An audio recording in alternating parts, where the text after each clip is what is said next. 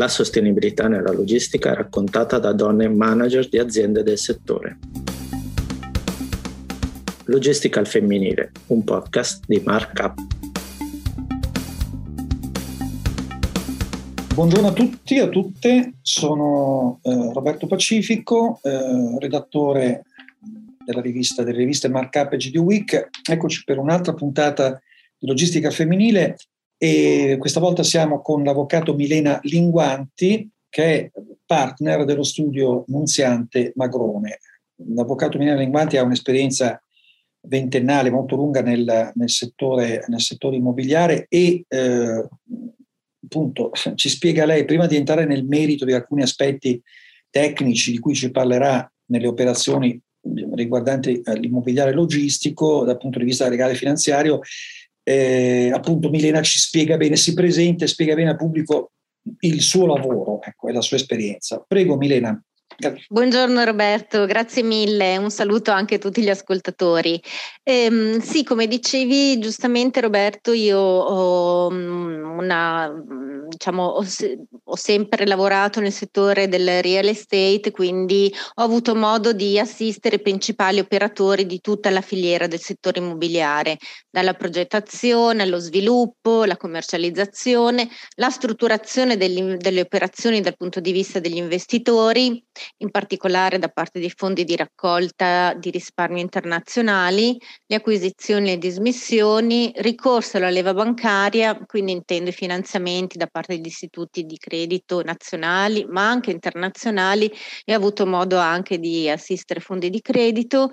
E mm, mi sono occupata anche dell'analisi del sottostante immobiliare dei portafogli cosiddetti di NPL e UTP e mi riferisco in generale insomma al, al mondo del del, credito deteriorato.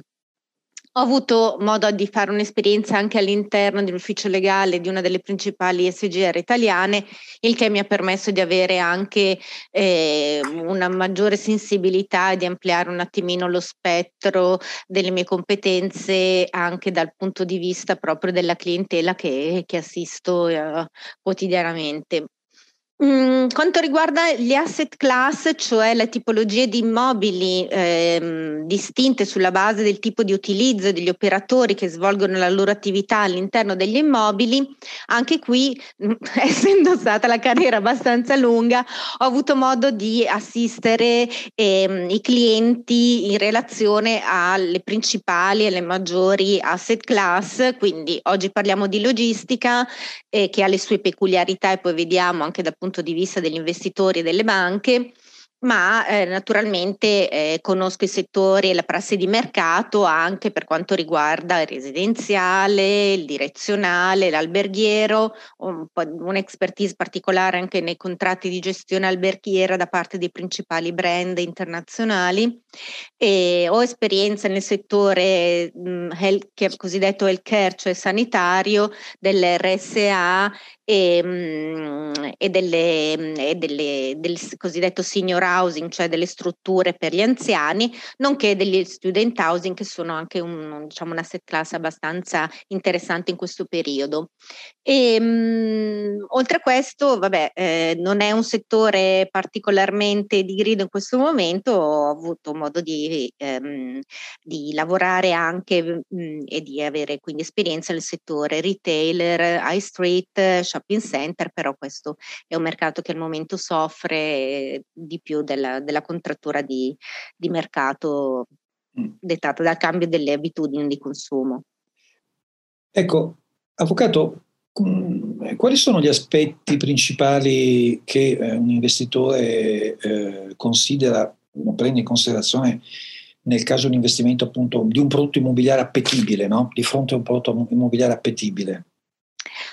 Allora, in estrema sintesi, l'investitore guarda al mercato dell'asset class dell'immobile, quindi come abbiamo detto a seconda del, del, settore, del mercato, degli operatori che svolgono l'attività all'interno dell'immobile e ai tassi di rendimento. Quindi in questo momento storico eh, la logistica è un settore sicuramente appetibile di per sé in considerazione delle abitudini di consumo che sono cambiate negli ultimi anni, che hanno raggiunto poi un picco anche durante la pandemia. Intendo sempre la maggiore maggiore ricorso all'e-commerce rispetto alle normali vie di commercializzazione attraverso i negozi, no? I negozi mh, mm, e anche all'interno del, dei centri commerciali che poi sono diciamo le, le strutture che hanno sofferto un pochettino di più in quest'ultimo periodo. E, ehm, quindi, come, come, dicevo, il ricorso all'e-commerce rende questo particolare settore di mercato molto interessante perché l'operatore che va ad occupare l'immobile eh, ha un mercato buono, in crescita, quindi il, l'investitore ha una buona eh, prospettiva in termini di occupancy dell'immobile, quindi di re, di reperimento e di reperibilità dei conduttori che andranno ad occupare l'immobile e diciamo anche in termini di, ehm, di sostenibilità economica dello sforzo di pagare il canone da parte del conduttore stesso, perché il relativo mercato è un mercato che è in crescita.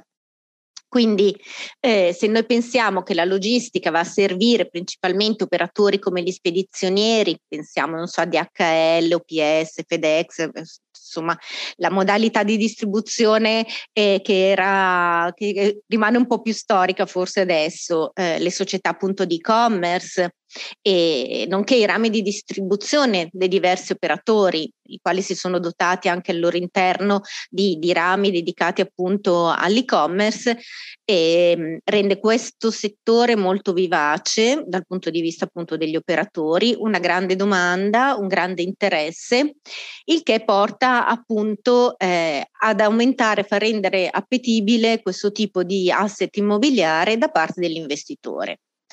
E certo che questa maggiore appetibilità dell'immobile purtroppo porta con sé anche una contrazione dei rendimenti. Quindi da una parte abbiamo eh, un aumento della domanda da parte dei conduttori, il che rende decisamente appetibile l'immobile, dall'altra l'incremento della domanda da parte degli investitori porta invece purtroppo ad una contrazione dei rendimenti. Se noi pensiamo che storicamente i rendimenti della logistica si aggiravano intorno al 7% e oggi siamo arrivati intorno al 4%, ci rendiamo conto di come è cambiato significativamente il ritorno di questo tipo di investimenti. Nonostante ciò, in questo momento storico rimangono comunque molto appetibili perché questa, diciamo, limitandoci a guardare gli investimenti di carattere più core, diciamo quindi quegli investimenti che sono più sicuri,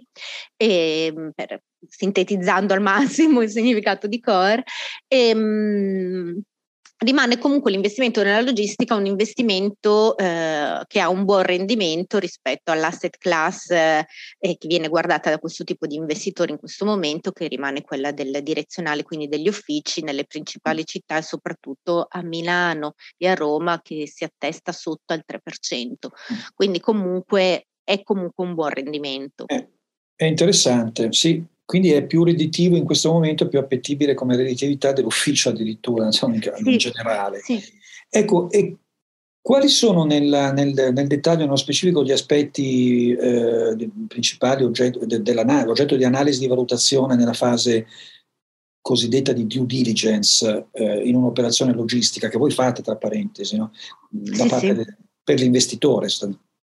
Sì, ehm, diciamo io assisto tutti gli operatori della filiera, però ho un, decisamente un buon track record eh, di, di, operazioni svolte assistendo investitori, investitori internazionali.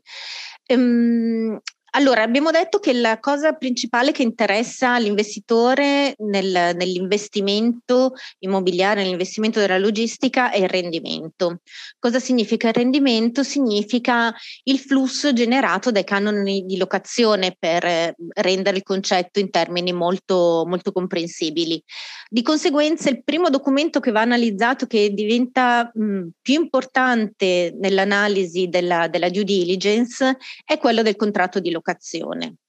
affinché vengano com- confermati gli elementi diciamo più strettamente commerciali e mi riferisco a quanto ammonta il canone, la durata della locazione, la presenza o meno di break option, vale a dire la possibilità del conduttore di porre termine al contratto di locazione anticipatamente rispetto alla scadenza naturale,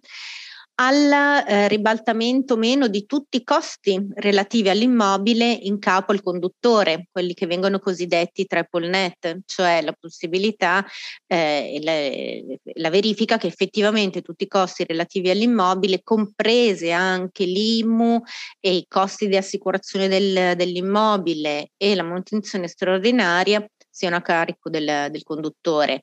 Ehm, diciamo quindi una prima analisi, parlo, non so, le, le, primissime verifiche che vengono fatte allo stadio delle lettere di intenti, eccetera, sono di conferma di questi elementi commerciali principali e su un overview generale di tutti quei meccanismi contrattuali all'interno dei contratti di locazione stessa, stesso che consentano di salvaguardare il flusso di cassa e consentano di eh, avere dei rimedi efficaci in caso di inadempimento. Questo sempre con il fine ultimo di salvaguardare il flusso di cassa e il flusso di canoni che poi rende ehm, attuale il, il rendimento e la redditività dell'immobile stesso.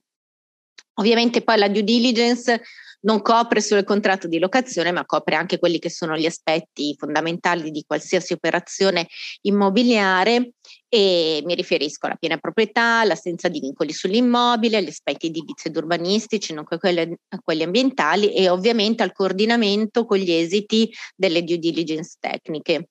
E, mh, l'attenzione che bisogna dare, che occorre dare nel momento in cui si assiste l'investitore è avere mh, attenzione alla finalità specifica di identificare le criticità al fine di descriverne la portata e l'impatto sull'operazione stessa, ovviamente, ed indicando laddove possibile gli eventuali rimedi. E, ehm, questo al fine di consentire alla, di portare avanti le negoziazioni sia da un punto di vista commerciale, cioè le negoziazioni relative al prezzo, alle misure del cap sulle, sulle indennizi, eccetera, ma anche al fine di negoziare poi le meccaniche contrattuali eh, necessarie al fine di disciplinare eventuali criticità.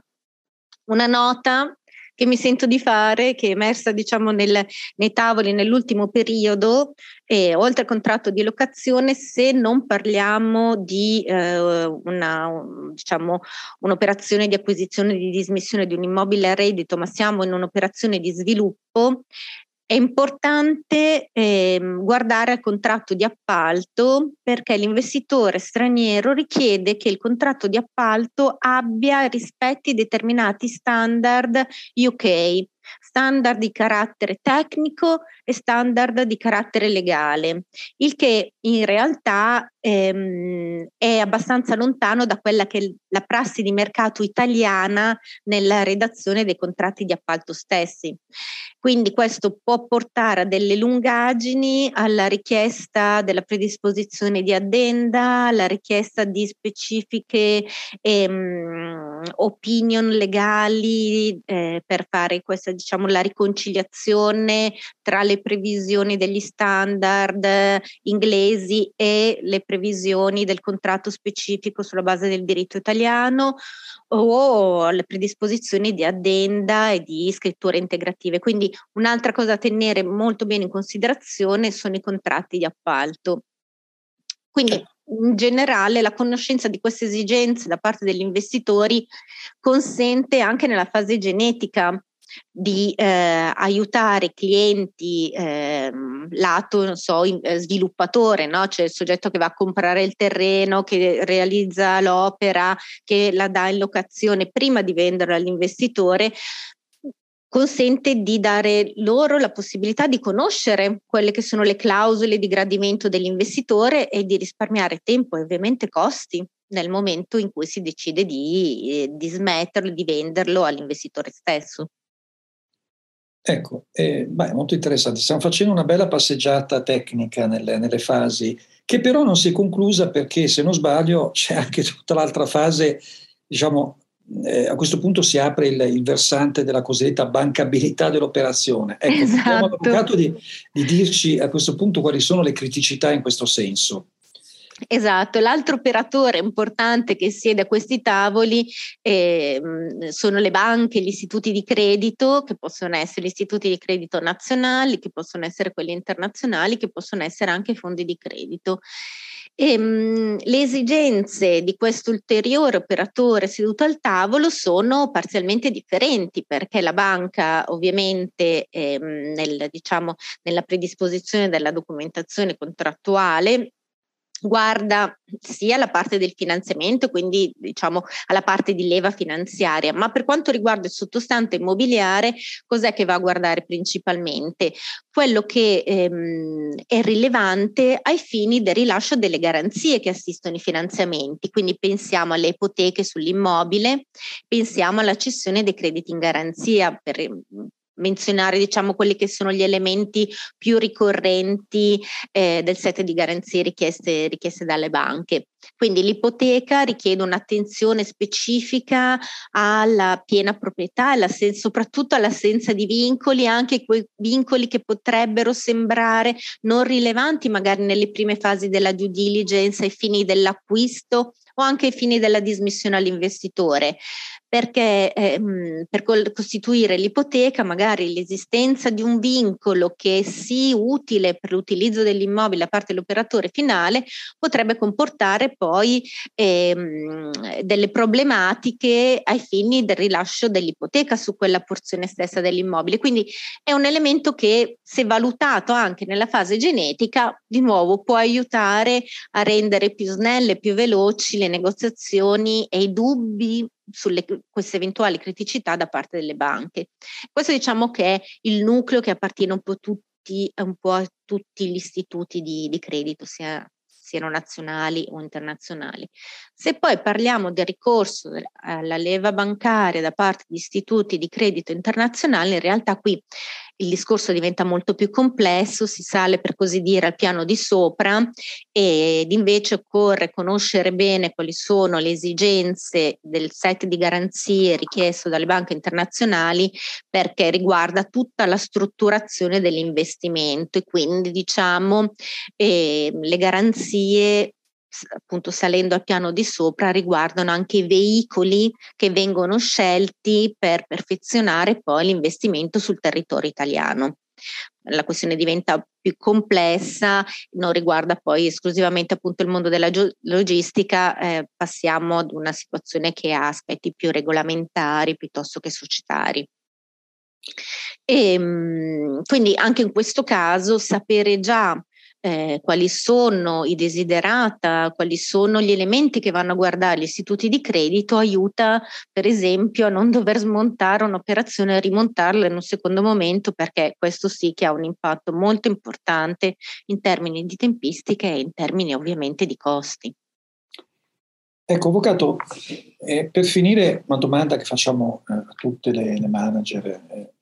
in questa, in questa serie, e cioè riguarda la presenza femminile nelle società specializzate in logistica, immobiliare logistica. Rimane ancora numericamente limitata la presenza femminile o lei vede segnali di crescita? Ecco, un suo punto di vista su questo, finale, per chiudere la chiacchierata.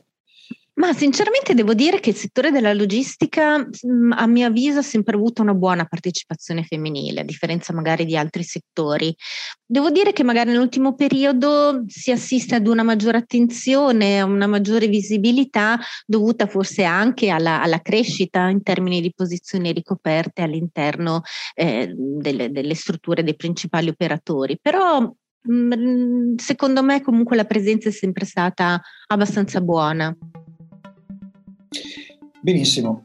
Eh, Avvocato Milena Linguanti, la ringrazio per la disponibilità e la competenza. Grazie. Grazie, grazie mille.